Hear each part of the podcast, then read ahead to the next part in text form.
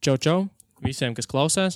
Sveiki. Podkāsts Sauna ir gaisā, un, un, un, un šodien pie manis ciemos viesis, kurš kādu brīdi izvairījās, jo bija aizņemts, bet nu beidzot ir izdevies nomedīt. Tas ir neviens cits kā Paņevēžos tev bija.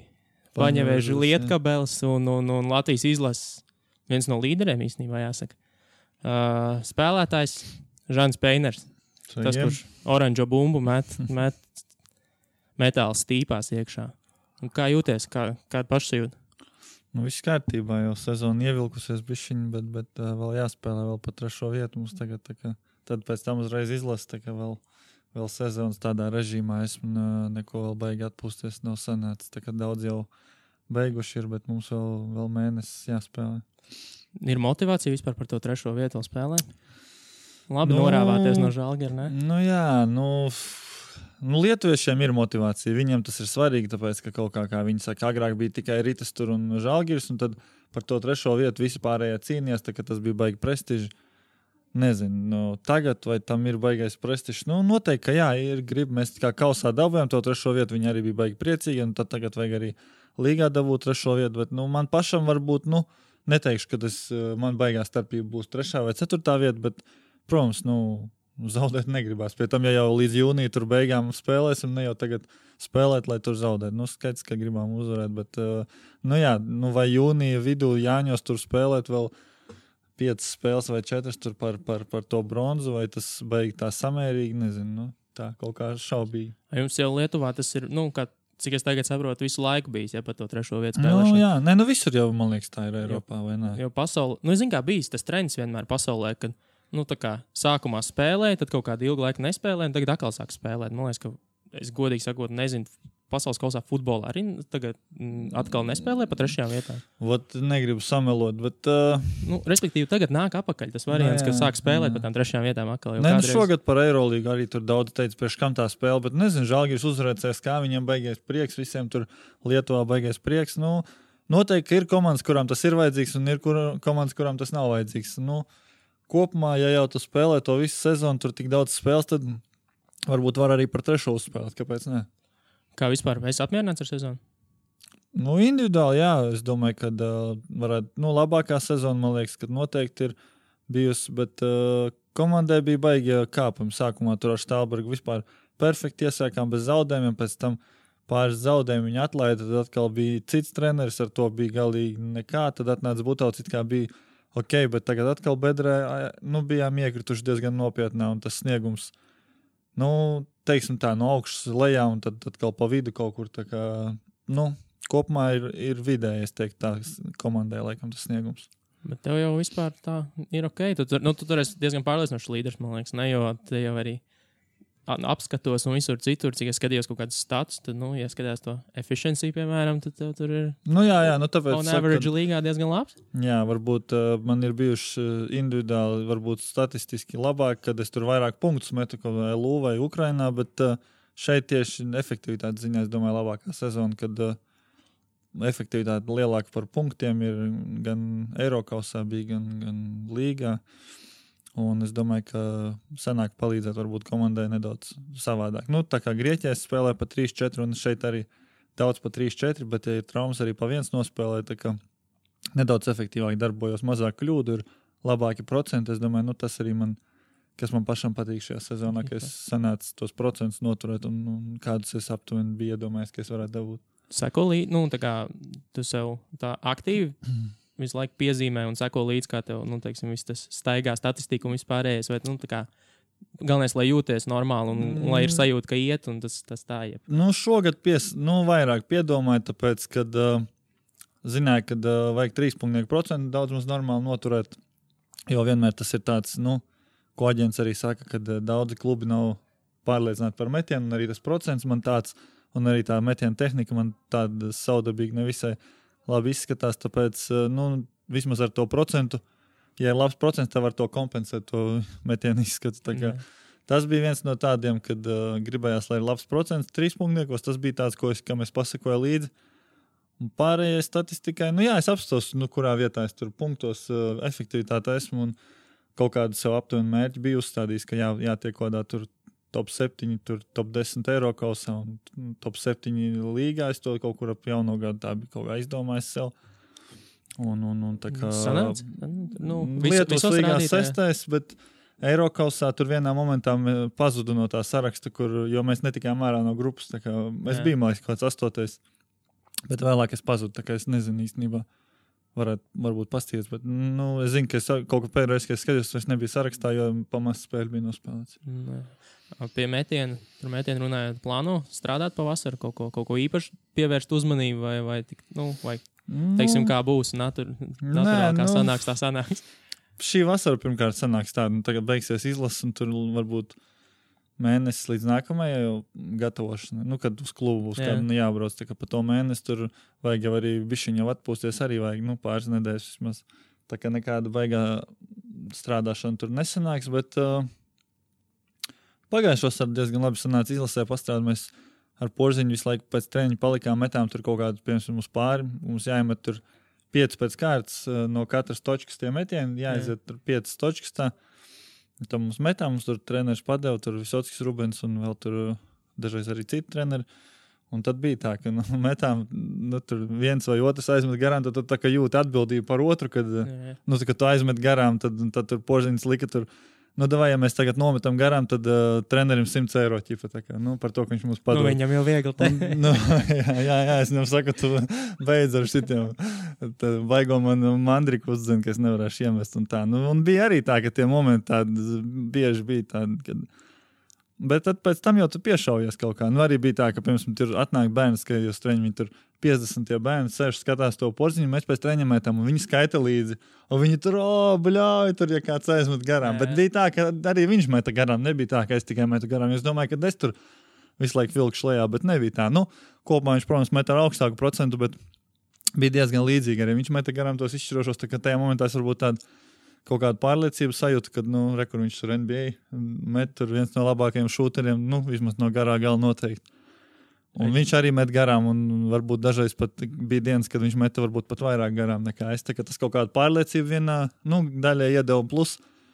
Nu, nedaudz savādāk ar ritmu metienu, jo tu pa katru metienu tādu atbildību jūti, ka tev viņš ir jāiemet. Nu, tā, un, un pēc tā īstenībā, nu, sezonas sākumā bija ļoti labs procents un ļoti laba pārliecības. Kaut kādā vienā momentā bija bijis aizgājis lejā ar tām treneru maiņām, un tā kaut kā varbūt galvā kaut kas tur. Un kā tagad sezonas beigās atkal normāli.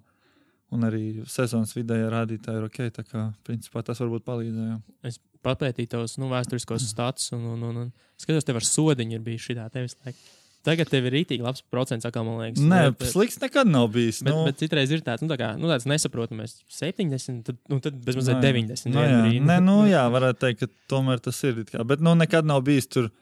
Varbūt nu, 74 ir varbūt mazākais, kāds bijis. Tā, tas nu, galīgi slikti tas nav, bet jā, ir arī bijis, kad ir 90. Tā Jā. Kā, jā, jā, nu bija šogad tas arī sezonas beigās bija kaut kā. Bija visu laiku zem tiem 80. Es domāju, ka, nu, jā, ja man ir tie 80. Ar kreiso roku jāsāk. Mēs, Nu, mm, īstenībā krēls bija bērnībā. nu, vot, jā, es arī lasīju, ka tev pārmācīja. Jā, jā, jā, jā. Tā kā gribēju, lai ir 80, un beigās paņēmu kaut kā un iedomājos, ka vajag, un tad iemet arī. Tā kā dažreiz galvā ir, ka kaut ko izdomāt, Jā. tas palīdz. Tā. Jūs ar porziņu esat čomi? Nu, tā kā sarakstaties pēc, spēles, pēc spēlēm uzrakstiņām. Nu, ne jau tā, ka visu laiku, bet, uh, nu, teiksim tā, nu.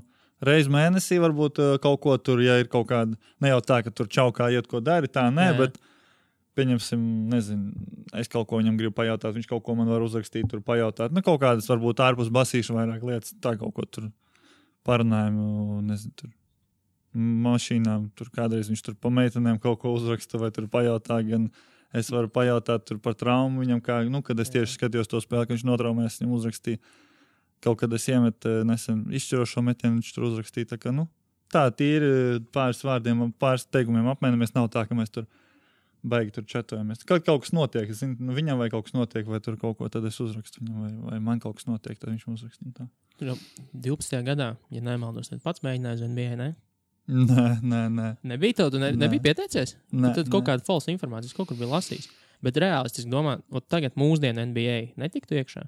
Nu, ja tev, teiksim, Mm. būtu jaunāks un, un, un, un, un Nu, bija tāds varbūt interesants stāsts, ko es nebiju stāstījis pirms tam uh, šovas, šogad uh, pēc Turcijas spēles, vai ne pēc Zviedrijas spēles, laikam uzrakstīja man uh, skauts viens uh, no NBA Lakers skauts. Viņš tur kaut kāds jautājums sāk uzdot tur, nu, par Wingspanu, ko viņš tur redzēja pret Galatasaray, kad mēs spēlējām ar Lietkabeli un arī uz Turcijas spēli. Viņš bija, kur man tieši laba spēle sanāca. Un viņš tur kaut kāds jautājums uzdeva, teica, ka viņš grib padraugt uz, nu, uz Lietuvas kādu spēli parunāties. Nu, viņš tur atbaudas, mēs parunājāmies, bet uh, tas arī bija tas, ka, nu, ko tu jautāji, kāpēc to sāku stāstīt, ka viņš teica, ka, uh, ja es tagad būtu jauns, tad uh, nu, būtu rīktīgi interesi, kad uh, tāda amplitūda spēlētāja, tā kā, nu, ka Nē, nu. būtu interesi par mani noteikti, tā, nu, un es būtu tur kā karsts, viņš kaut kā tā, karsta prece tirgu, ja es būtu tajā vēl vecumā, kad varētu Nu, draft. tur 22 droši vien. Nu, jā, jā, nu, jo es it 20. kā tikai tagad sāku kā parādīties vispār Eiropas tajā visā. Viņš prasīja, kāpēc. Es viņam teicu, ka bija problēmas tur ar sirdi un, un, un, un spēlēja vispār lūtu tos trīs gadus. Nu, eh, īsti negāja tajā profesionālajā tad, tajā momentā. Un tagad pamazām soli pa solim. Kā, nu, varbūt daži jau sāk tur 16 gados, viņiem tas ātrāk sanāk. Man pagaidām viss tā ar, ar aizturītu, bet nu, Jo pa tu jau soli kā- pa solim. Tu jau jā. kā spēlētājs, man liekas, ka būtu nu, tieši labs šobrīd NBA. Reāli. Garš var spēlēt pa daudzām pozīcijām, nu, no 1 līdz 4 principā. droši Nu, tas ir tas, ko viņš teica, bet es nepateicu savas domas. Savas domas es, eh, es domāju, ka galīgi nē, tāpēc, ka es kaut vai skatījos tagad televizoru, man bija čoms televizors to jauno to talantu nomet, kas bija tagad, Jā. nu, tas Eirokems. Viņš man sūtīja bildes, tur video, un es tur skatījos, tie džeki, viņi tur 18, 19 gadi, viņi tādi dzīvnieki ir. Nu, Īstenībā baigi evolūcionē gan cilvēki, gan sportisti. Nu, tie džeki, kas tur iet tagad uz draftu, viņi garas rokas, visi atletiski lieli. Nu, nu, tiešām, nu, manā, kad es biju, nebija tik, nu, tik Jā, visi jaudīgi. cilvēki, Tagad vēl jaudīgāki paliek. Un, ā, beigās, protams, tāpat tur iziet kaut kāds žagars un tur vēl kādi mazie un uh, samet varbūt visvairāk punktus nu, tajās uh, Eirokempā tagad, kurš žagars samet tajā spēlē tieši, kur viņam komandas biedri tur tādi liekas pāri grozam var pārliekt aptuveni. Nu. Jā, jā. Bet, bet beigās jau skills visu izsaka, ne jau tas tavs roku, garums vai kas. Bet, bet nu, jā, es domāju, ka uh, es arī, ja man būtu 20 gadi, es tāpat netiktu, jo drafts šogad ir ļoti grūts. Piemēram, no Lietuvas ir Birutis un Sedekerskis pieteikušies draftam, kuri ir Lietuvas līgā spēlē. Birutis vispār ir efektīvākais un pirmais punktos viņš kaut kādā 2,16 garš ir, un viņš pat nav pirmo divu draftu vispār. Pro, nu, pirmās divās kārtās viņš pat nevienā draftā vispār prognozē nav iekļauts. Tas man ir diezgan liels pārsteigums. Viņš ir garš, diezgan nu, mīksta roka. Viss viņam ir kārtībā. Un, ja viņš netiek pat top 60 nevienā prognozē, nu, tad es domāju, es arī 19 gados nu, nu, nebūtu tur, tur nekur tūmā. Jā. Kuruts arī taču nav taču atteicies vēl, ne? Kurus- Nav viņš, atteicies, bet arī izslīdējis ārā. Nu, viņš ir, liekas. jā, jā. Nu, kad es ar to laiku skautu runāju, viņš jau tas bija gan ziemā. Viņš teica, ka uh, noteikti nodraftēs otrajā kārtā, ka no pirmās Jā, jā. viņš ir izslīdējis, ka otrajā viņš nodraftēs. Bet uh, pēc pēdējām atsauksmēm un vispār viss es skatos, ka uh, arī tajās drafta prognozēs īsti neredzēju, kurus top 60. Nu, arī. tas arī, man liekas, pēdējo reizi, kad gāju cauri. Tad, tad, nu, es, Bet- tā, es tāpēc tā big board vienkārši kontrol find un Nu, jā, kuruts un jā. nekur nelec ārā. Nebija, bet es uh, tagad vēl viens cilvēks, kurš diezgan pietuvināts tam visām Eirokempiem un visiem, prasīja viņam tas mans draugs. Viņš teica, ka, uh, ka varētu būt tomēr ap 50. vietu. Nu, ir, nav tā, ka viņam vispār nav cerības, ka viņi nodraftēs. Viņam ir aptuveni ap 50. vietu viņa skatījumā, tā cilvēka skatījumā, Mm. kurš ir diezgan kompetents. Viņš teica, viņam ir varianti, bet. Uh, Nu, kā es šobrīd to redzu, un cik es arī dzirdēju, ka laikam viņš tomēr atteiksies, un tad nākamgad cerībā, ka kaut kur ACB vai viņi izīrēs, vai viņš varbūt tiks Barcelonā, tad viņš parādīs tiešām savu talantu. Un, ar cerību, ka tiks augstāk. Jo nu, īsti uz to ce- cerēt uz to 50. vietu un izmantot to savu iespēju, es domāju, nu, diez vai viņš to darīs. Es tā jūtu šobrīd. Tagad īstenībā ir dalīts viedoklis par to pašu pasažņiku, ka, nu, ok, nodraftēts viņš ir, ko viņam tagad darīt, iet, neiet, kā tu domā, nu, uz, teiksim, uz nākamo sezonu. Jo teorētiski Nu, viņam, nu, man liekas, ka var tā klauza viņam ir, ka viņš var iet. Nē, nu viņš var iet, uh, principā, kad viņam nav līguma Eiropā. Viņš var jebkurā gadījumā iet, bet man liekas, vai tik viņam nav vēl uz vienu gadu līgums? Nevar Nu, būt vai viņš nebija, ka viņš teorētiski, ja grib, var iet uz. Nu, ja tev viņam ir pašam jāizpērk, jo viņi var negribēt izpirkt. Pirms, Nu, nu, jā, jā. ja viņš grib iet un pats izpērk, un viņš saka, visi ņemiet, man, man nav līguma saistības, es esmu izpircis, tad viņam ir jādod tas līgums, nu, kas ir Jā. garantēts. Bet, ja viņam tagad, pieņemsim, ir uh, līgums ar Gran Canaria, viņi spēlēs nākamā gada Eirolīgā, un viņš tur paliks un spēlēs, Un Filadelfija arī. Nu, Viena lieta, ka viņiem ir jādod līgums, bet otra lieta ir tāda, ka viņi var pateikt, nu, mēs šobrīd tev neredzam vietu. Nu, Nu, jā, nu, jā, viņi tev iedos to līgumu. Jā, nu, kad es arī ar viņu runāju, nu, ka uz šo, va- kāpēc viņš negāja tagad uzreiz, tāpēc, ka, nu, bija tā, ka viņi teica, ka viņam tas garais gals tur spēlētāji ir, un viņi šobrīd neredz tur minūtes. Tad viņam labāk ir attīstīties. Šobrīd ir labā komandā, Gran Canaria, SCB, kur viņam ir minūtes, nospēlēt vienu, divus gadus, un, un, un, un tad skaties, kāda ir situācija. Bet skaidrs, ka viņš kaut kad ies un to līgumu izmantos. Tas ir, nu, tas ir skaidrs tikai vienkārši. Es domāju, ka tas ir arī pareizāk, kamēr viņš tur nav gatavs. Nu, Nu, ko viņam tur iet? Nu, aizies, tad, kad būs laiks aizies. Tā kā nav kur steigties. Jo Gran Canaria, man liekas, arī viņu, nu, viņš ir tāds bezmazliet centerpiece, man liekas, ir. Ne? Ja, nē, nu, nu, ziņā spēles viņi- laiks ir mazāks palicis, un uh, varbūt nav tik, varbūt kā gribēs skatītāji un visi fani. Tā sezona nav tik statistiski progresējusi no pagājušās, varbūt pat. Es tā nu, gluži neesmu sekojis, bet tāpēc sajūtām liekas, ka varbūt ir varbūt pat nedaudz mazā, nu, mazāk tie stati. Un, bet, uh, nu, protams, grūti ir. Nu, augsta līmeņa komanda, tas balvins tur ir viņam priekšā. Un, un, un pasažņikam, nu, viņam, nu, viņam vēl ir, viņš, viņš vēl nobriedīs. Mēs jau redzējām, pirms pāris gadiem viņš vēl Vefā īsti neko nevarēja tur, un nu, viņu tur baigi visi tur heitoja, ka viņš vispār basketbolu nespēlēs. Tad viņš pēc gada jau bija tomēr kā labs spēlētājs Gran Canaria, un viņi tur nodraftēja pēc tam. Un, Tagad arī, protams, uzreiz spiediens kaut kāds jātiek psiholoģiski ar to galā, ka visi, varbūt tu pats no sevis gaidi, ka tu spēlēsi kā NBA spēlētājs, bet tas jau nav tik vienkārši, tīpaši ICB līgā. Un tādā līmenī es domāju, ka uh, tas nav viegli. Viņam varbūt jātiek mentāli gar, galā ar to visu. Fiziski jāpastrādā. Pagājušo vasaru viņš, piemēram, nu, nebija izlasē, bet uh, pastrādāja uh, pats ar sevi un vairāk un ar uh, treneriem. Tad šovasar nu, redzēsim, kāda viņam tur arī pēc ilgas sezonas, kā viņam sanāks pastrādāt. Es domāju, viņam viss vēl priekšā, viņam vēl jānobriest. Viņš vēl nav tāds tur Mhm. ātraudzis, tā kā viņam viss vēl ir priekšā, viss būs ok. Bet Eiropai tagad liela atbildība uz draftā. Skaties, Lūk, aizies ar, aizies ar pirmo numuru visticamāk, un tad viss atkal skatīsies, nu, vai Eiropa izgāzīsies, vai, vai Tas gan. pierādīs. Tas gan, es- tas Tas gan jā. Bet vai viņš būs pirmais nūrs? Tu domā, ka Nezinu. nē? Nu, es viņu ņemtu ar pirmo. Man tas eitons nevisai patīk. Bet uh, tas eitons šodien, re, kur bija sporta centrā intervija, ka viņš saka, ka man ņems ar pirmo. Es esmu drošs par to. Kā... Nu, nav, ne, zin kā, nevar noliekt. ka Viņš ir alfa tēviņš tajā, tajā draftā. Nu, tas ir vairāk kā skaidrs, bet tīri priekš Phoenix, man liekas, ka viņš, nu, nu viņiem vajag abus. Viņiem vajag gan point guardu, gan, gan centru. Bet nu, vot, es sāku skaidrot, mēs arī runājam ar komandas biedru amerikāņu. Es jums sāku skaidrot, cik ir no tiem pēdējiem draftiem garie bijuši, kurus paņēma un kuri tagad komandas vēl iekšā tur plēsoņā kaut kur. Nu, Antonius Devis, jā. Kas vēl? Nu, A, cik ambīts. Bet viņi nepaņem pirmo, ne? Viņu. Vai- Vot, Es, tagad, jo es no galas toču nezinu. Varbūt viņš arī bija pirmais.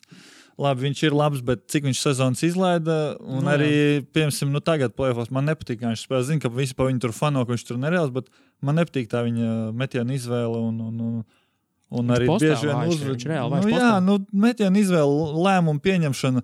Viņš kaut kādu tur feidavēju labāk uzmetīs biežāk. Tad varbūt kādreiz piespēle prasās, viņš tāpat uzmetīs. Nu, nebija tā metiena precizitāte, tā kā garajam spēlētājam. Viņa pat bija, man liekas, diezgan švaka priekš ārējā spēlētāja. Nu, man priekš viņa, nezinu.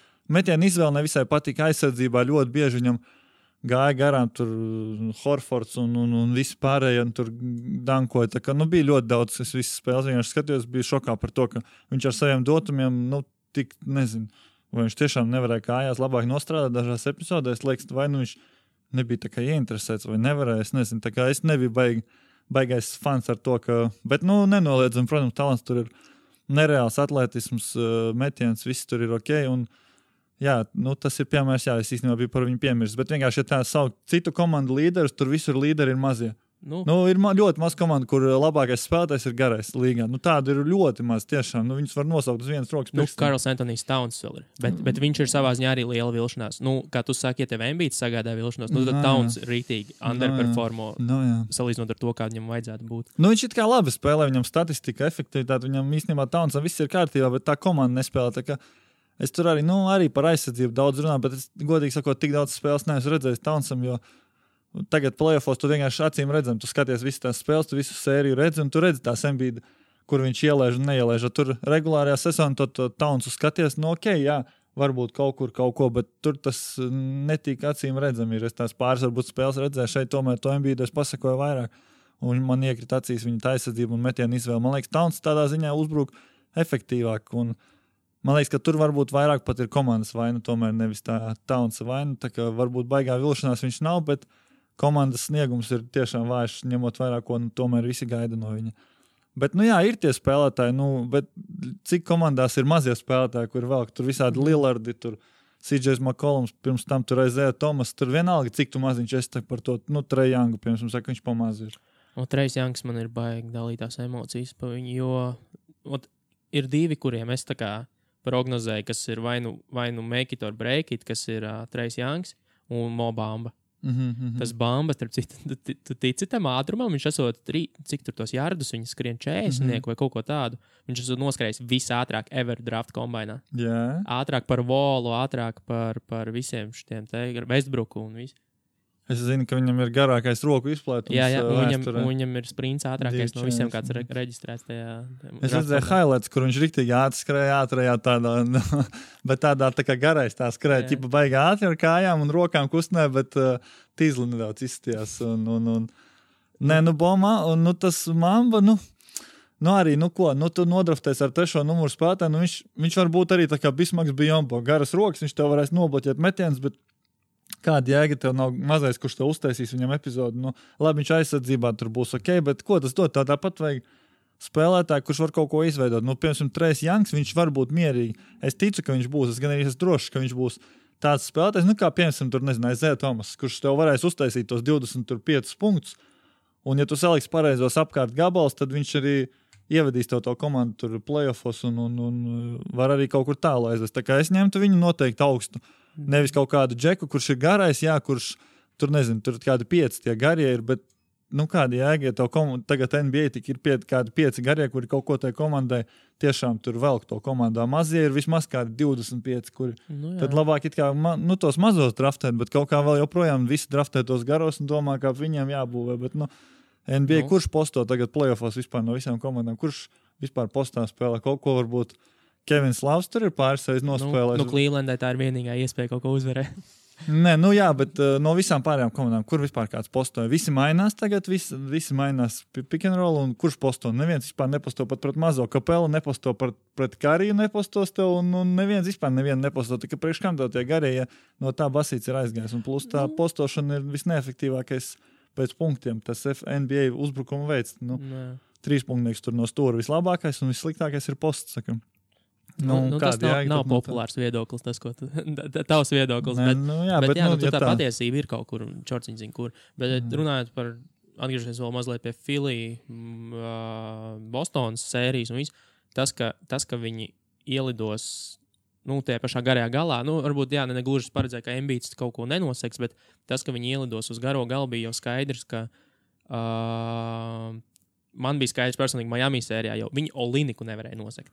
Kurš ir nu, reāli arī stretch fives palielam. Nu, jā. Un viņš var iemest gan trojku, gan ie- aiziet zem groziem. Viņi jau ar viņu netika galā. Ieliec Horfordu viņa vietā un skaties. Nu, principā, Jā, jā. manuprāt, pilnīgi loģisks iznākums. Nu, jā, nu, bet īstenībā maz cilvēku tā MBD aizsardzība, es skatījos, bija pilnīgā šokā. Nu, tā, ka, nu, es skatījos, domāju, nu, kas tur nu, pieduries. Nu, kā viņam trīs, rei, trīs reizes aiziet garām un iedanko, un vispār nekāda.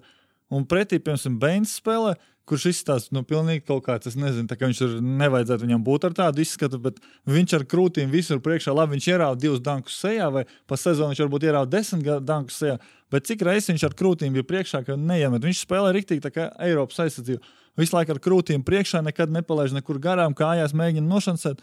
Labi, varbūt kaut kur sots, varbūt kādreiz dabū iekšā, bet Embīts, nu ko, viņš, viņš vienkārši dažreiz paņem palaiž garām. Es domāju, nu pagaidi, izšķirošs moments, viņš pat necenšas, nu tā vismaz, nezinu, nu, nofalo vai kaut ko, vai lēc bloķēt. Nē, viņš neko nedara. Un es domāju, tas arī bija, kāpēc Oliniku viss saka, o, Bostonē tagad Oliniks pietrūka. Es domāju, nu tas ir tas, ko tu saki, ka vienkārši Embīts sūdīgi sedza, tāpēc tas Oliniks tur plēsoņā tik labi izties. Ne jau tagad jā. Oliniks labāks par Horfordu vai ko. Nu, Nē, nē, nē protams, ka nē. nē, es domāju, ka Un, nē. un, un, un, bet Bains, jā, Bains, man liekas, bija super underrated. Tā-.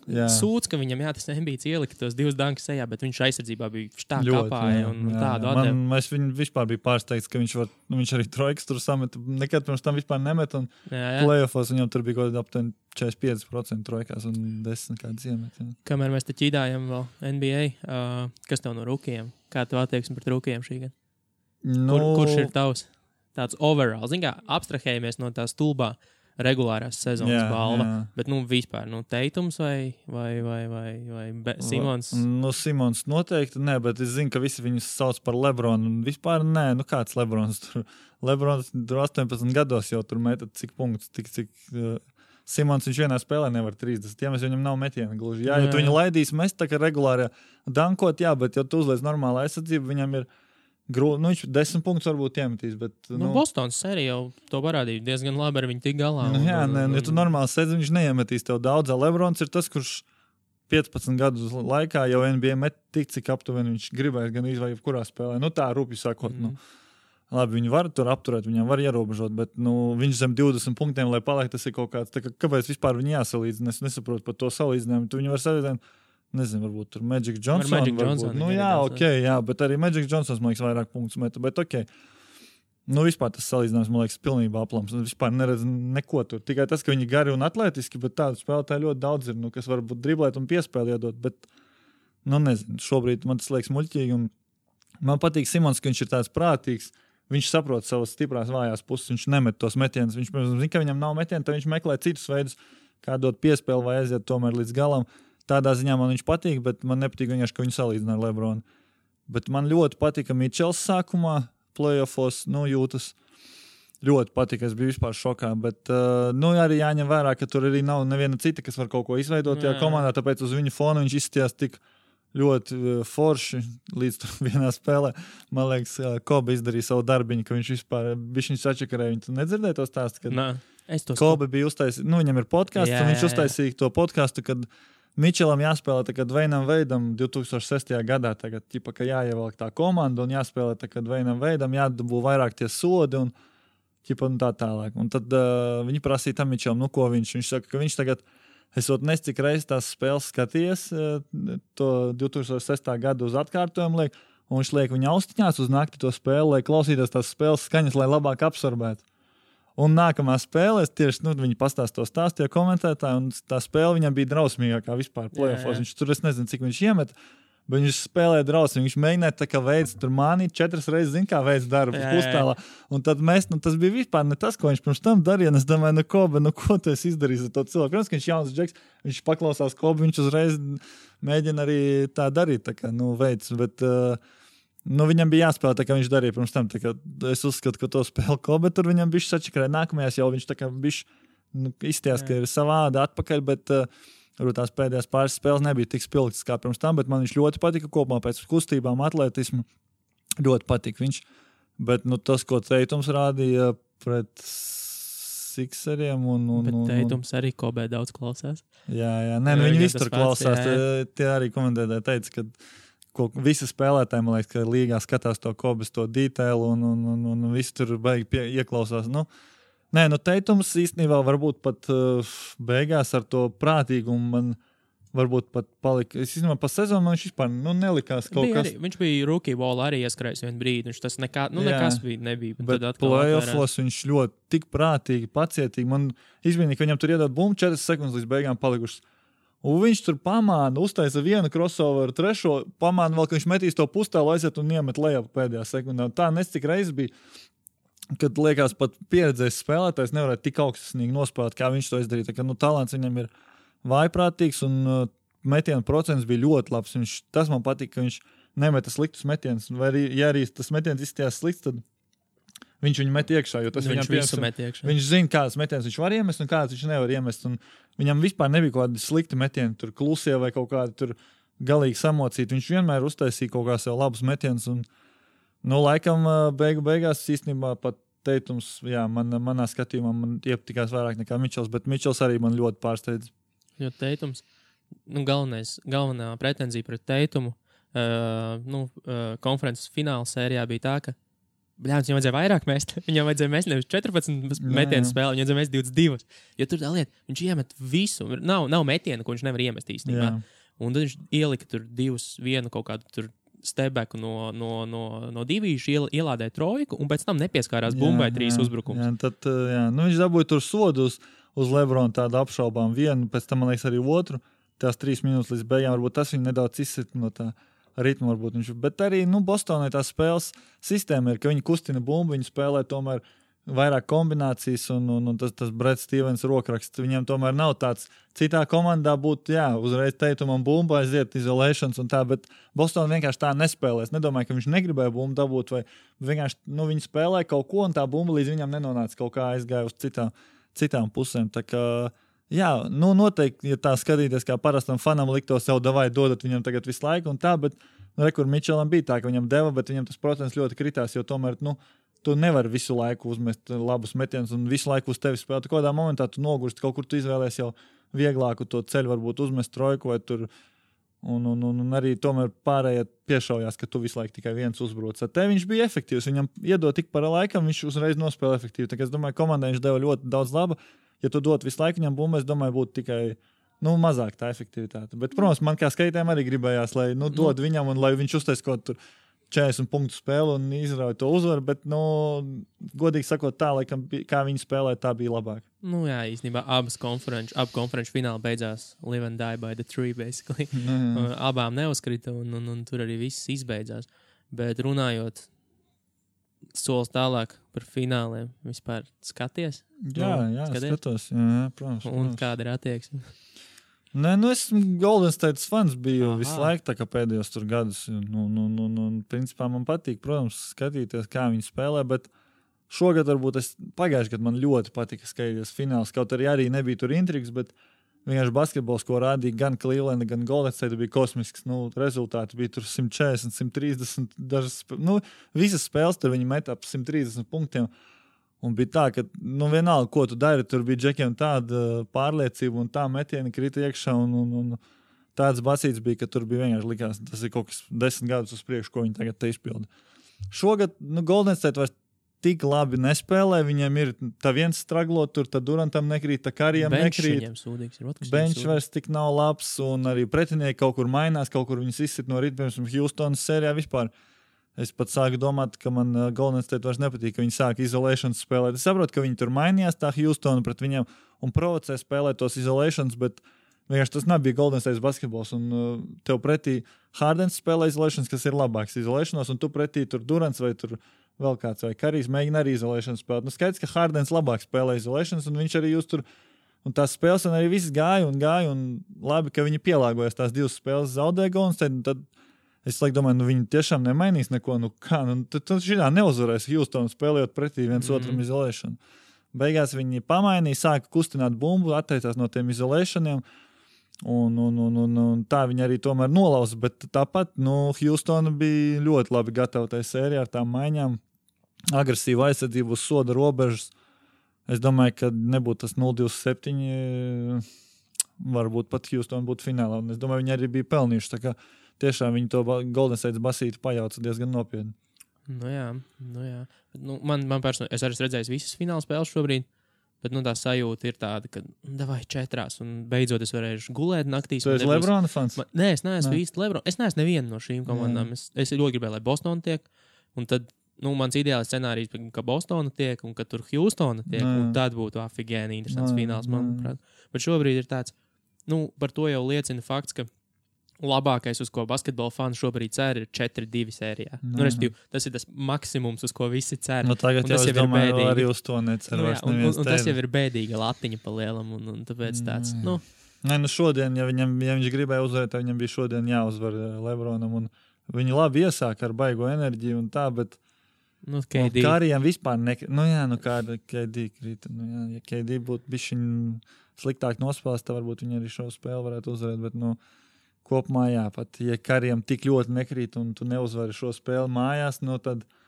Te laikam tiešām nu, nav labi. Nu, vienu spēli, cerams, viņi paņems. Es tomēr gribu vairāk to basīt, vēl pastīties. Aha, tomēr. Kaut arī es Golden State fans, es, es pat šodien es tās sev pieģēru pie domas, ka es laikam pat gribu varbūt, lai lai uzvarētu Cleveland. Bet, nu, jā, nu, bet, nu, tagad jau NBA ar vien lēnām, un, lēnām, bet stabili kļūst par visu gadu sportu, gandrīz vismaz. Jo, nu, draftam, nu, draftam naturāli vienmēr ir tā interese bijusi, bet nu, arī visām off-sezonām, visam rūkījiem tagad seko daudz vairāk līdzi un visam citam. Kā, nu, tas bass ir nebeidzās jūnijā un nesākās oktobrī. Jā, jā. Un, no, un, daudziem tas, protams, ir pozitīvi. Pēdējos gados daudziem, man liekas, vairāk patīk, kurš kurš aizies kādas baumas paklausīties, un nekā tas basīts, jo kā basīts visi tur heito to. Nu, ne visi, bet liela daļa ir, kuriem apnikuši jau Golden State uzvaras. Tad viņi neredz intrigu vairs nekādu, tad viņiem vismaz intriga ir tajā, ka, ah, varbūt kāds kaut kur aizies, pievienosies kādai komandai, un tad varbūt būs tā intriga. Tā kā, tā kā laikam tas ir jā, diezgan viss par to vairāk runā nekā par finālu varbūt pat. Labi, ko tur daudz vairāk par NBA? Es gribēju uzprasīt. Tu esi izspēlējies Latvijā, Ukrajinā, Grieķijā, Lietuvā. Nu, kur tev vislabāk patīk līdz šim spēlēm? Grieķijā man vislabāk patīk. Jā, noži bija. Grieķijā visforšāk gan laika apstākļi, kaut arī nekad man tas nelikās, ka tas man ietekmēs kaut kā, bet tomēr īstenībā tā. Tas, kas nu, Grieķijā ļoti forši spēlē, tiešām visu laiku labs laiks, nekad tur nekas nelīst. Cilvēki tādi pozitīvāki, tāda attieksme, viņiem viss tā kā vienalga, viņi neiesprings kaut kādām sīkām. Uh, lietām. Un, un, un tā, nezinu, tādā mentālā ziņā tur ir viegli vispār forši spēlēt. Un arī vairākiem komandas biedriem tur vislabāk patika. Viņi vēl joprojām šogad vēl brauc uz turieni apciemot, kaut arī pat spēlēt citur. Un bija arī ļoti laba vadība komandas. Nekad mums tur nu, nebija nekādas tur nepamatotas tur mācīšanas sapulces vai tur Tas, kas šeit, Lietuvā, mums te vispār katru, katru nedēļu kaut kas jauns notiek, kaut kāda mistika pilnīga. Tur nekas pa visu sezonu nebija. Pacietīgi tur nekad tur trenerus nelaiž sezonas mm. vidū spēlētājiem. Arī tur vienmēr nu, tādi ļoti pro, profesionāli. Jo viņi visi spēlējuši, ir paukātie vadību, un viņi visi ir bijuši spēlētāji. Viņi visi saprot, kas notiek spēlētāju galvās, kāpēc notiek, kad vajag parunāt, uzmundri, nekad nevajag neaiztiek. Nu, tādā ziņā nu, vadība tiešām nevis vienkārši cilvēki. Nu, piemēram, Latvijā arī daudz kur vadībā ir cilvēki, ka varbūt kāds kaut kāds politiķis bijis, kāds kaut kur vienkārši kādreiz varbūt ir kaut kādā līmenī spēlējis, bet viņš grib būt tur. Ģenerāla menedžeris vai deputāts, vai nu, vienalga. Viņi mm. nav bijuši augsta līmeņa spēlētāji. Un, uh, tad tomēr nu, viņi to varbūt vairāk kā fans. O, oh, tu zaudēji, tu ne, negribi uzvarēt, o, oh, tu nebija koncentrējies, o, oh, vai algu nogriezīs. Nu, šitie varianti, jā, jā. tas ir tāds klasiskais fans. Viņam liekas, ka, o, oh, šitā, nu, tā, nezinu, ko sports centra komentāros uzraksta cilvēki. Man liekas, GM aptuveni tāpat domā visbiežāk, vai viņi salasās tos komentārus. Bet tur tomēr tu varēji just, kad viņi nu, viņi ir uzvarējuši tur, nezinu, dažādas Eiropas un uh, Grieķijas izlases spēlējuši, un tie vadība tur viņi vairāk cilvēki, pieci kādi ir. Viņi visi ir ļoti, ļoti augsta līmeņa spēlētāji bijuši. Un, un tu jūti arī, ka viņiem tā domāšana ir uh, tāda līmeņa augstāka. Un, un tas tomēr komandai arī dod to plusu nelielu. Kad, uh, Kā tev, kas, es godīgi sakot, neesmu izpētījis, kā, kāpēc tu aizgāji no turienes? Nu, kā, kas...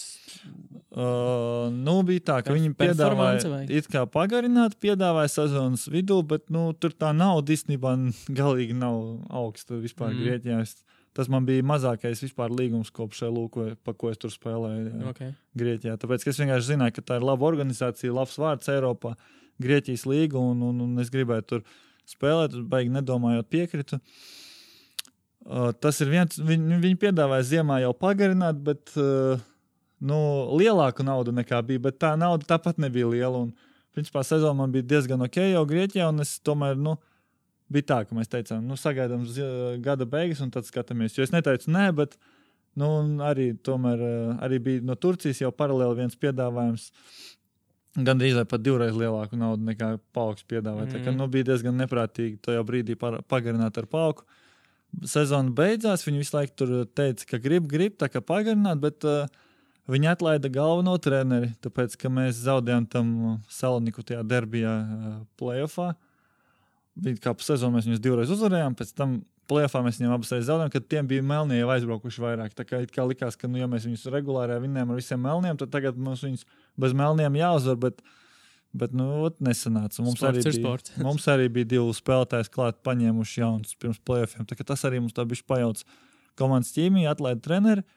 Nu, bet viņam arī jau 73 liekas, gadi bija tam trenerim. Mm. Kā, nu, viņš jau bija 8 gadus, laikam, pēc kārtas nostrādājis paukā. Jau viss teica, ka nu, labs treneris, bet tas viņa laiks ir aizgājis. Paņēma citu treneri.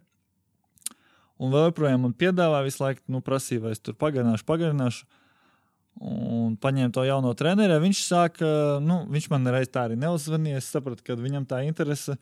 Man tie uh, žurnālisti sāka teikt, ah, nu, mēs dzirdējām, viņš grib to spēlēt, to viņš bija Astanā pirms tam. Mm. Un viņam bija kaut kādi trīs vai divi grieķi tur Astanā. Un tad viņš grib tos grieķus atvilkt līdzi sev, un es sāku skatīties, ka pozīcijas sakrīt ar maniem. Tad es sapratu, ka tas treneris tomēr grib savus spēlētājus. Nu. Vai nu viņam, nezinu, viņi no vienas aģentūras ir kā bieži vien notiek sportā, vai arī vienkārši viņam, viņam patīk, kā viņi spēlē.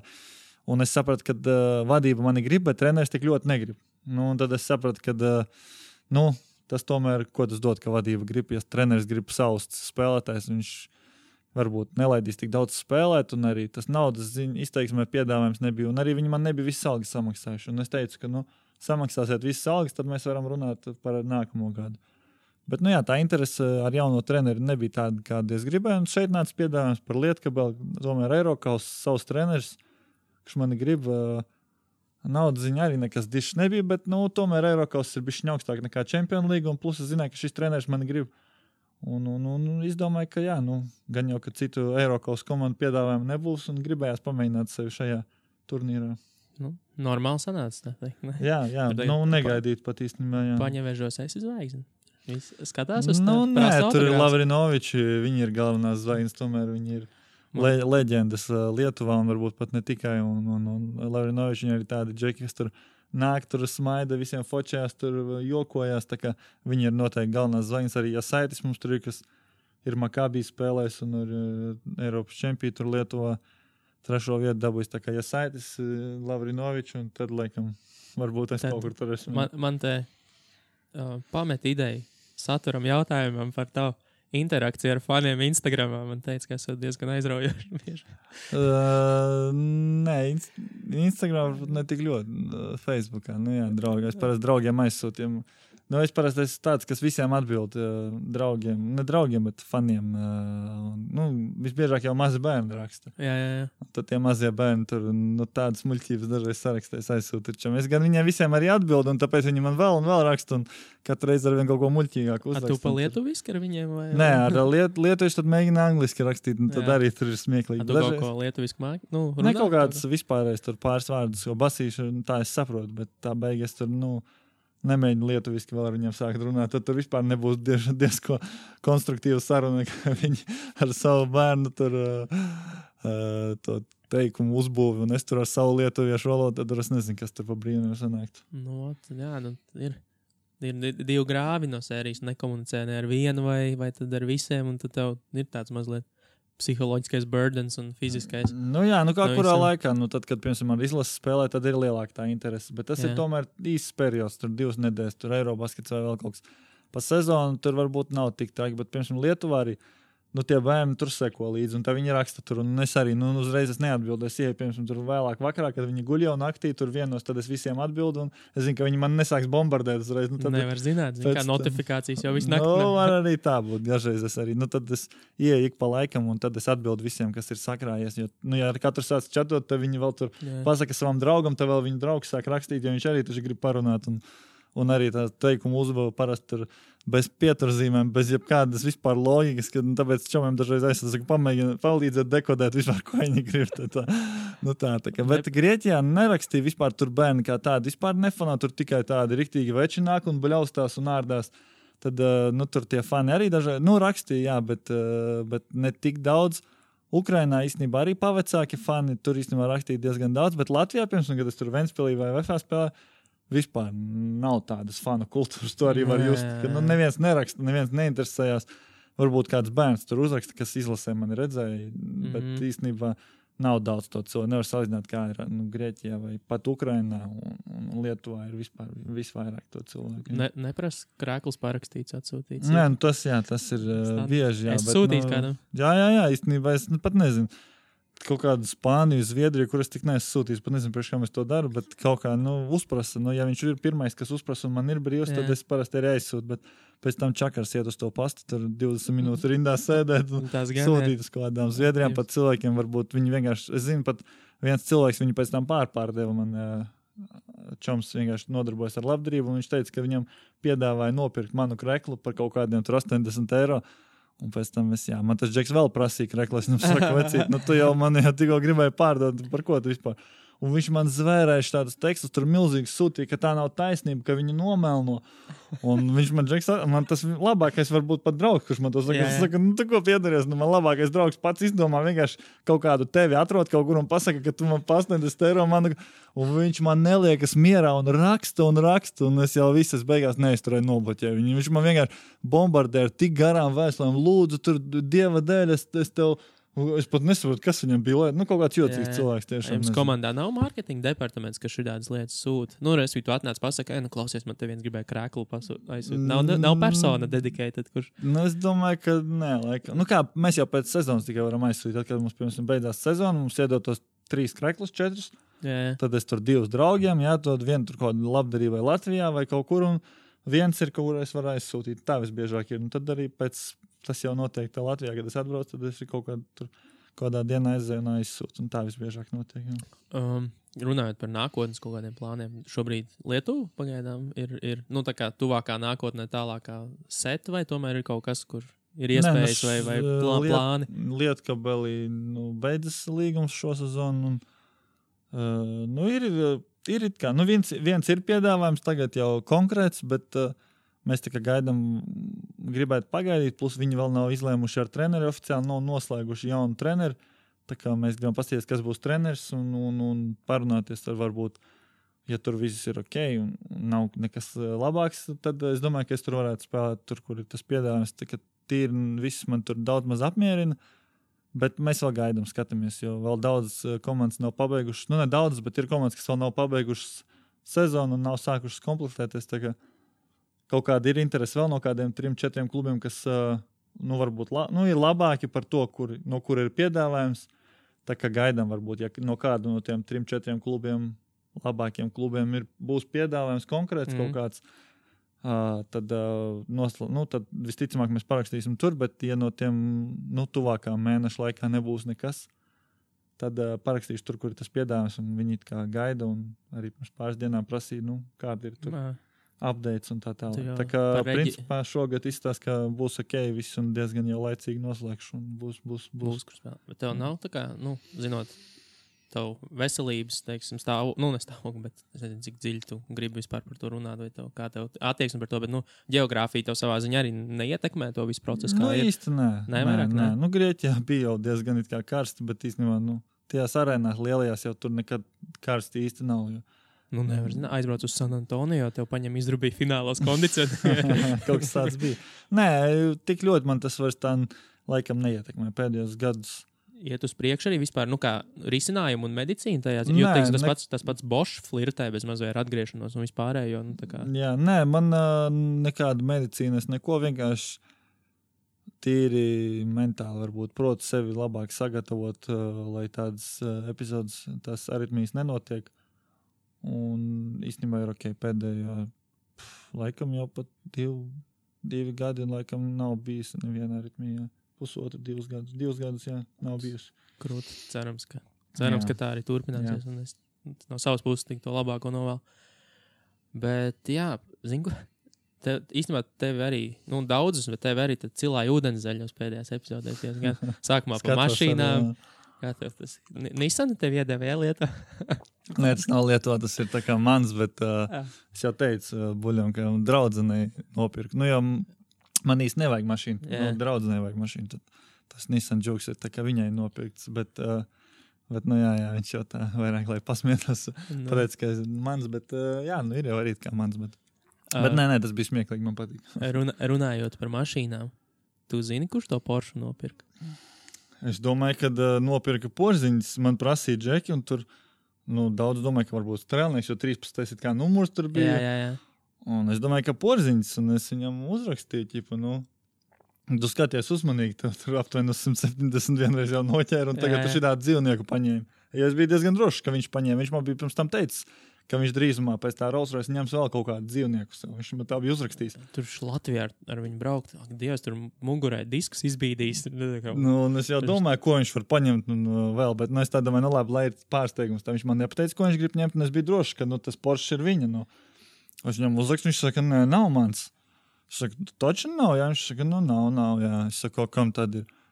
Nu, viņš tā kā minēja, izteica, ka. Uh, ka varbūt tā ir tā fake ziņa, tādā ziņā, ka kaut kas cits viņu ir nopircis. Bet, lai tam uzņēmumam pievērstu uzmanību, Novēlas basketbolistu. ja viņi novēlas basketbolu, zināja, ka tad uzreiz būs visi skatīsies to rakstu. Ja vienkārši pateiks, sev kaut kas nopirka Porsche, tur nezinu, Nu, nu, tad- 300 tad- tūkstošiem, neviens to rakstu nevērs vaļā. No autogalvas tikai. Nē, nu jā, jā, bet tā, viņš minēja, ka tas, tas ir reklāmas tāds gājiens, un īstenībā es arī pēc tā neesmu dzirdējis, ka, kādam, nu, ka kāds uzzinātu, kam tas pieder. Un es nezinu, tagad izlases būs uh, gan jau pirmajā dienā, jau arī tas jautājums tiks pacelts, kam viņš pieder. Bet uh, īstenībā es sāku ticēt, laikam, tai porziņa versijai, ka tiešām. Tīma moš pakluso. Nē, tīm jau tikko bija paņēmis mašīnu. Nu, domāju, ka vecī, tur jau uz līzingu var daudz. Bet... Nu, ja man būtu minējums, jāsaka, tad, ja ne porziņš, tad dairis droši vien. Jo viņš jau nebija tajā ūdenszeļu topā. Es domāju, visiem paņemt nu, jā, ielikt. nu, jā, jā, jā. Viņam arī patīk tādas smukas ātras mašīnas. Viņš parasti vasarā uz kaut kādām tādām ja, diezgan izcēlās. Tā kā, ja kādam derētu tā mašīna un piestāvēt, tad laikam visvairāk dairim viņam raksturīgi būtu tāda. Bet, uh, Nu, bet, nezinu, nu, Lat nu, Latvijā viņi taču nav braucami. Viņa, jā. Viņam uz Latvijā nevar iziet skatu viņai. jā, Viņai ir rolbāri iekšā. ir. Un rolbāri nedrīkst būt. jā. kas ir rolbāri? Uh, nu, tas no iekšpuses uh, dugas. Vai, Ah, nu, nu, tā kā sporta mašīna. Jā, jā, jā, nu, lai viņi apgāžās, lai viņi nesamīcās. Jā. Un, un, un, un, un karoč, Latvijā var pierakstīt, bet skatu neiet cauri. jā Līdz ar to viņi ir jāšipo tāpat kaut kur projām. Bet nu, tādā ziņā eksemplārs vecīt, tas ir labs. Tas Nu, labs man mašīnā pēc līdz neseko. patīk. Nē, es, nu tā, nu, nē, nu man patīk, protams, pastīties kaut kādas smukas mašīnas. Jā. Visiem patīk džekiem, bet es neesmu tāds fans, bet uh, man pēc izskata šī mašīna nevisai. Zinu, kad uh, Juškevičs teica man gada sākumā, es viņam prasīju, kāda viņam mīļākā mašīna. Viņš teica, ka šī. Jā. Un es viņam teicu, nu, tu ko piedaries? Nu, nē, par tādu naudu es taču tādu neņemtu. Un es arī tāpēc tā domāju, ka tīri izskata ziņā man ne, nepatīk. Cerams, ka Dairis neklausīsies tam, ja viņš beigās atbrauks, ka es viņu noheitoju. Nē, nu, man vienkārši pēc izskata šī mašīna nevisai patīk. Es Nu, ņemtu jā. noteikti savādāk. Nu, bet viņi ir, nu, tādā ziņā viņi ir ļoti unikāls eksemplārs, jo, jo, jo cik pirmkārt jau limitēta kvantitāte. Otrakārt, tas ir nu, Porsche trakākais, ko Nu, nu, Porsche jaudīgi, ir radījis jā. gandrīz no es savu 918. kas ir nu, hyperkārs palielinājums, bet šis ir nu, ļoti, ļoti krūts modelis un mašīna. Bet es arī par 300 štukām es viņu nepirku. Nē, Par 300 nē. štukām var daudz. Nu, ko tīri citu, izskata ziņā man nepatīk tā formula. Es vairāk pēc tā spriežu. Es neesmu tāds eksperts, Jā, kuram tā. tur cik sekundēs līdz simtam Jā, iet, jo zinu, ka man tas nenoderēs. Man vienkārši kā viņi izstāsta un varbūt cik 911, komfortabli. jā, jā. Nē, man nepatīk. Nē, forma nepatīk vienkārši. jā. Nu, forma nav mainījusies kopš, Nu, jā, jā, jā, kopš jā. 60. gadiem. Forma nepatīk, bet, jā, bet piemēram, porziņa, tas uh, Rolls Royce man forma patīk. Nu, tieši kā no Jā. tiem visiem Rolls Royceiem tas ir viss skaistākais. Starp citu, tu arī biji vēl vienā topā. Tu biji stilīgo džeku topā arī.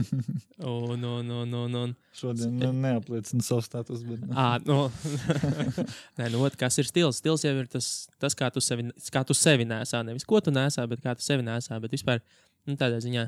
Tev draudzene, man liekas, arī ir. Nu, savā ziņā modes biznesā, ne? Viņi ir kāzu klētām kaut ko jā, ņemās, jā, jā, cik es jā, jā. Instagram stalkoju vienkārši. Uh, tev moškar pēc basketbola karjeras savu, savu līniju jāvar. Nu, arī tagad jau. Jā, Kā vispār kaut- Eiropā ir ar stilu? Nu, tiksim, NBA šobrīd pa lielam. Nu, pirms spēles, pirms spēles, pirms spēles katrs notiek modes skats šobrīd. Mm. Nu, Mm. to apspriež un publicē un vērtē. Un viss, kā ir Eiropā, kā ir, kā ir tev, kā ir Nu, Eiropā. es īstenībā nebiju ar to baigi uzminējuši, ka viņš to ir ieviesuši. Un, ka jābūt tur spēļu laikā tikai uzvalkos, tur drīkst būt, bet viņi arī tur izceļas. Kāds tur pavelk tādu kreklu zem žaketes, kāds tur botus pievelk. Tas arī, es domāju, liels pluss. Pirms tam visā ar ķēdēm staigāja, tad tagad tas jau nav atļauts. Nu, tā kā Alans Iversons un šitie staigāja. Tagad tas vairs nav atļauts. Nu, reperī tur staigāt. Tagad jābūt zelīdai. Jā. Nu, nu, nē, tagad jau īstenībā NBA tur var iet kā grib. Jo tieši uh, Džeģe Redigs par to stāstīja vienā podkāstā, bija tas viņa periods, kad viņš sāka, kad jā, bija uzvalkta, neko nevar iedomāties, bet nu jau atkal šauja vaļā. Nu, tā kā Nu, pasties, kā ka- Vēsbruks jā, izskatās. jā, Viņš jā. nāk šajā te roadworker, tā kā Jā, jā, jā, jā, nē, nu, Westbrooks tas ir. Jā. jā. Nu, jā, īstenībā tā taisnība. Bet uh, tieši spēļu, nu, tā kā sidelinā, tu, ja tu esi Ah, nē, nu, traumēts, jā, jā, tur, jā, jā, jā, jā, tur. sidelinā gan. Bet, jā, nu, īstenībā visbiežāk, tā kā tu saki, fočē jau tur, kur nāk uz spēli, un tur ir Nu, jā, tieši skata, tā. un, jā, jā. Bet ar to viņi ir trāpījuši tur, kur vajag. Nu, cilvēkiem tas interesē, un tas NBA papildus uh, kaut kādu piesaista to. Nezinu, varbūt cilvēki, kas neseko bazītam, bet viņi zina, kā Lebrons bija saģērbies. Nu, kaut kādā ziņā Jā, jā. pie, nu, piefiksē to. Jā, Boltas jā. tagad vispār ir nesi hype, hype beasts. Ne, ne, ne, nepatīk tev visādas dārgas botas un rētas un suprīmu nepērc. Nu, nē, nē, nē, man nav, laikam nav tik liela alga, lai es varētu uh, šā, uh, izrīkoties pagaidām. Bet es domāju, ja es būtu, tad uh, es neatteiktos. Jā, tā kā NBA tur skāpjas un tur uh, zem 300 dažādas botas. Es domāju, ka uh, noteikti man tas patiktu. Bet, uh, nu jā, par to. Uh, tas prasīja, kā sevi pasniegt. Nu, jā, nē, noteikti ne jau tur drēbes, tur dārgākās un foršākās der vienkārši kā, kam, kuram der, pieņemsim, kā sēž bikses, krekls vienkārši. Es domāju, tas arī ir noteicošais. Ja tu uzvelc, lai tev viss daudz maz labi sēž, nu, tad uh, jau tu esi pietiekami stilīgs cilvēks. Nu, tas nav tik Eiropā, svarīgi, Eiropā tev jau... nav tāda modes skatījā kā NBA. Nav, nav vispār Eiropieši ģērbjās daudz sliktāk. Amerika, nu, Melnie, piemēram, ļoti labi ģērbjās. Aziāti ļoti labi ģērbjās. Nu, piemēram, kādi Japāņi un, Jā, jā, jā. ķīnieši, kas tur tādi stilīgi, viņi ļoti labi ģērbjās. Eiropā īstenībā, nu, ar stilu ir laikam vissliktāk no tā, kur es esmu bijis. Es pat nezinu, kā to izskaidrot, bet. Uh, Nu, varbūt vienalga vienkārši viņiem. Nu, kā, Nu, jā, jā no, nu, bet nu, vienkārši tā kaut kāda stila izjūta. Vat, nu, ir tā. Es nezinu, kā, kā par to lai izskaidrotu. Nē, ir daudziem, kuriem ir vienalga. Es domāju, arī ļoti daudz melnēs likt ģērbjās un aziāti. Nu, Nu, bet tā kopumā kāda tendence es esmu ievērojis. Nē, noteikti, protams, pa centru tu pastaigās tur Rīgā vai Parīzē arī būs uh, noteikti uh, daudz stilīgu cilvēku. Bet tā kopējais tāds, uh, ko es esmu ievērojis. tā tev, pa, tev jāiet pa basketbolu stilistu. Negribu?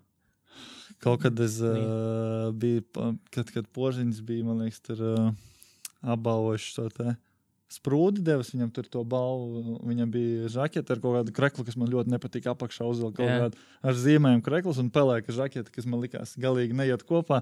Un es tajā momentā iedomājos, būs man viņam jāuzraksta, ka es, ka es varbūt pa viņa stilu strādājot vairāk pelnīšu nekā basketbolā. Tas bija tāds.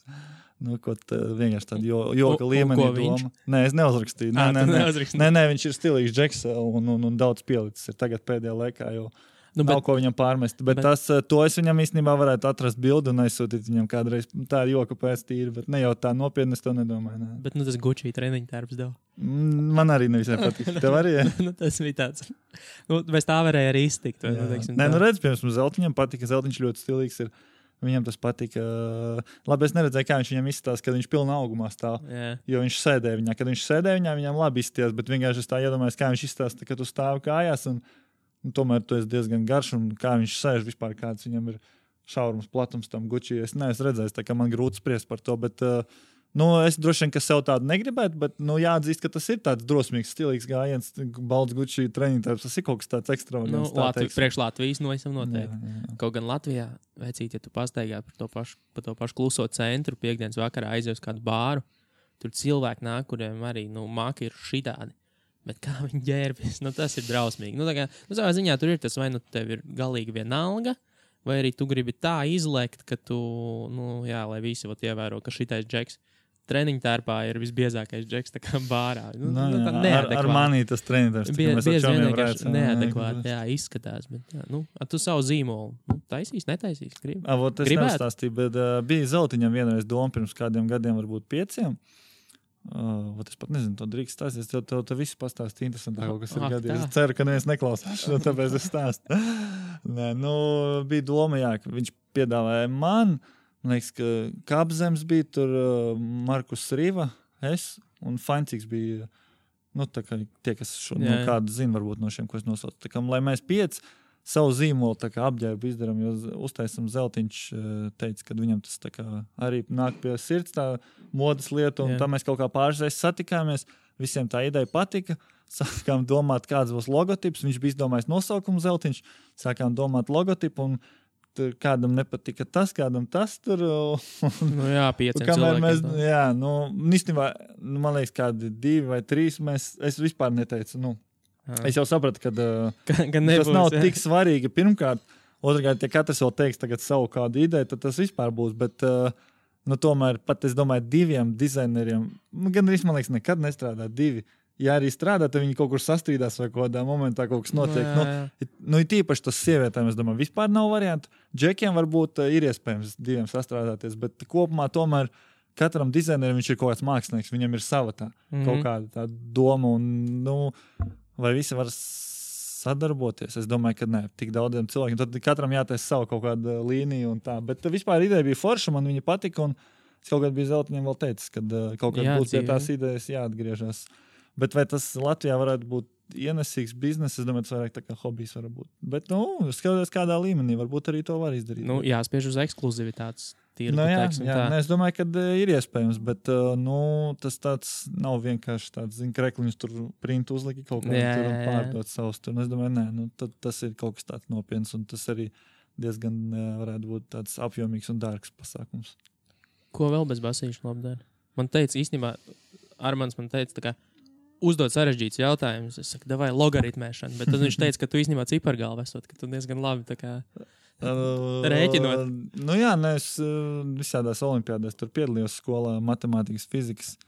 Bet, uh, nu, jā, bet es neesmu tāds, kas tur baigi. Tagad es jau esmu aizmirsis. Un, un man būtu grūti arī, nu, īstenībā jau universitātē man tik viegli vairs negāja. Es biju tā izlaidies bišķiņu un, un darīju visu, lai nav nekādu parādu, bet es arī vairs necentos tik ļoti, lai tur olimpiāžu līmenī būtu Mhm. sasniegumiem. Tā kā kaut ko sareiķināt, jā, bet uh, nu, tā, ka es tagad sēžu un uh, rēķinu visādus uzdevumus mājās, tur nē, Nu, ko- tik ko fanātisks. Katra, katram savs, savs vājās Jā, vietas. jā. Jo tu teici, ka podkāsts klausies arī. Jā, ot, klausos. Jā. Pēdējā laikā, nezinu, kopš uh, Arthurs Šenhovs kosmodromu uzsācis, Jā. tad uh, kaut kā arī vai nu kāds, kāds cits vispār, kurš sāka pirmais. Podkāstot? Es godīgi sakot, nezinu, kad, Nu, es sāku Kad- kad viņš ap- kad viņš aptuveni sāka vispār. Nu, viņam ir kaut kāds 137. tagad bija iz, izlaidums. Bet viņš jau diezgan bieži, viņš gandrīz katru Pus- dienu izlaiž. Nu, viņam ir trīs reizes nedēļā, Nu, nu, bet nevienmēr ir arī divreiz. Pirms tam bija vienreiz, man liekas. Man liekas, kāds pusotras gads varētu būt. Nu, tad, ir, tad ir līdzīgi, jo, zināmā mērā, man pirms es kaut ko sāku darīt, arī likās, ka nu, Latvijā neviens neko baigi nedara. Līdz ko tu sāc darīt, tu ienāc tajā ekosistēmā Nu, un tu saprotu, sāc pamanīt jā. visu kaut ko. Jo, piemēram, Jonānam jau arī bija kādreiz. nu, Bet viņš tagad, à, viņam sen jau, ja? Man Viņš- liekas, ka viņš tagad tikai sāka. Nē, nē, nē, viņam bija pas. Nu, man liekas, cik es skatījos tajā aplā, nu, vienkārši Jā. parūlē apkārt, ka viņš, ir, viņš tagad nav bijis aktīvs kādu Jā. laiku, bet bija jau diezgan pasen. Tas pats uh, Dvīnskis Bārbaka Jā, ir savējais. arī Viņam arī ir jau jā. salīdzinoši gan pusotru gadu, man liekas. Jā. Nu, nu jā, Šeinhofs ir sports centrs, tagad ir uztaisījuši. Jā. Un, un, Bet bet, Jonāna es neesmu nereiz vēl klausies. Uh, Barbaku un uh, Dvīnski. Ja, to es esmu paklausījies divreiz, kad Hoķis čempions bija. Bet uh, kaut kā neizlaiž. Ja es viņus klausos, tad, viņi man kaut kā izlaiž, piemēram, Jā. Šenhofam, es sekoju, viņš man Facebookā izlaiž uzreiz. Ja. Tāpēc es viņu skatos visbiežāk. Piemēram, tevi es arī nebiju nereiz redzējis. Tāpēc, ka nekad nebija izlaists. Nu, Mm. Bet es labprāt paklausījos, ja bieži vien nav ko darīt, tad tu fonā vai kaut kā vienkārši uz, nu, pirms gulētiešanas uzliec kaut ko paklausies. Un, nu, sporta centru tagad noklausies. Īstenībā ļoti patīk tas, ka cik viņi tur četri džeki, ja, un visi nu, diezgan zinoši savā tomēr, mm. sfērā, un bija baigi interesanti paklausīties. Un nu, Šenhof arī interesanti, jā, bet nu, tāpēc, ka viņš vienkārši vis, vi, par vistuvākajām tēmām runā. nu, jā, sports. Jā, par vairākām tur, es par hokeju, futbolu es paklausos arī labprāt, bet tas tomēr man nav tik tuvu. Jā, nu, Nu, jā, basīts ir basīts tomēr. Kas, te, kas ir tavs otrais sports? Nu, laikam jau futbols, es teiktu. Jā. Futbols? Nu, es kaut kad uh, arī, man liekas, uz vienu treniņu futbolā biju aizgājis, un, un man patīk futbols. Nu, pilsēta šo čempionu līgas pastos, uh, un, un tagad pasaules kausa, protams, es skatīšos tā kā laikam futbols. Jā. Kurš uzvarēs? Brazīlija. Es īstenībā neesmu sekojis. Tagad sports sāk rakstīt tos rakstus, kur grupas apraksta. Tad vajag palasīt tos stāstus, kaut kādas tur, tās, kas tur apkārt, kas tur iekšienē Jā. tajās komandās. Tāda uh, vēsturiski nav man uh, bijusi. Zinu, daži tur par Franciju, daži par Brazīliju, daži tur par Spāniju. Man vēsturiski nav. Es tā palasīšu aptuveni, kur ir kāds sastāvs, kuram būs simpātiskāk, varbūt pēc grupu turnīra, pēc spēles. Tā kaut kā aptuveni, tad es laikam varēšu pateikt, kurš man favorīts vairāk vai mazāk. Izlasi kādu plānu attiecībā pret Īlas. Būs jums tur pilnais zvaigžņu sastāvs, kāda jau tad mēdījos. Nu, it kā nu, Stāsta. porziņas nebūs. Nu, jā, Pārējie jā. visi būs. Tā kā es zinu tikai to informāciju arī nu, uh, menedžerim uzprasīja. Viņš arī man apliecināja, ka tāda ir tā situācija. Bet, nu jā, dāvim ar to apdrošināšanu nav viss līdz galam nokārtots. Un Timam uh, ir gaidīts uh, ģimenes pieaugums. Un, Mm. protams, ja ģimenes pieaugums būs tajā dienā, kad ir spēle, tad viņš nebūs. Bet, uh, ja, ja, ja jau būs pirms tam noticis tas viss. Uh, Notikums, tad viņš pievienosies izlasē. Tā kā arī uzreiz šobrīd to pateikt nevar, bet cik es, es, cik es zinu, ka tas viss notiks pirms uh, izlases un viss būs ok. Bet, uh, nu, redzēsim. Jā. Tev vieglāk būs spēlēt, ne mazāk atbildība. Jo Jā, jā, tagad, jā, jau, protams. tagad jau tev pa lielam pēdējās spēles, es nu, tās pastījos, kas ir pasaules kausa. Nu, pasaules kausa viņš saucās, jā.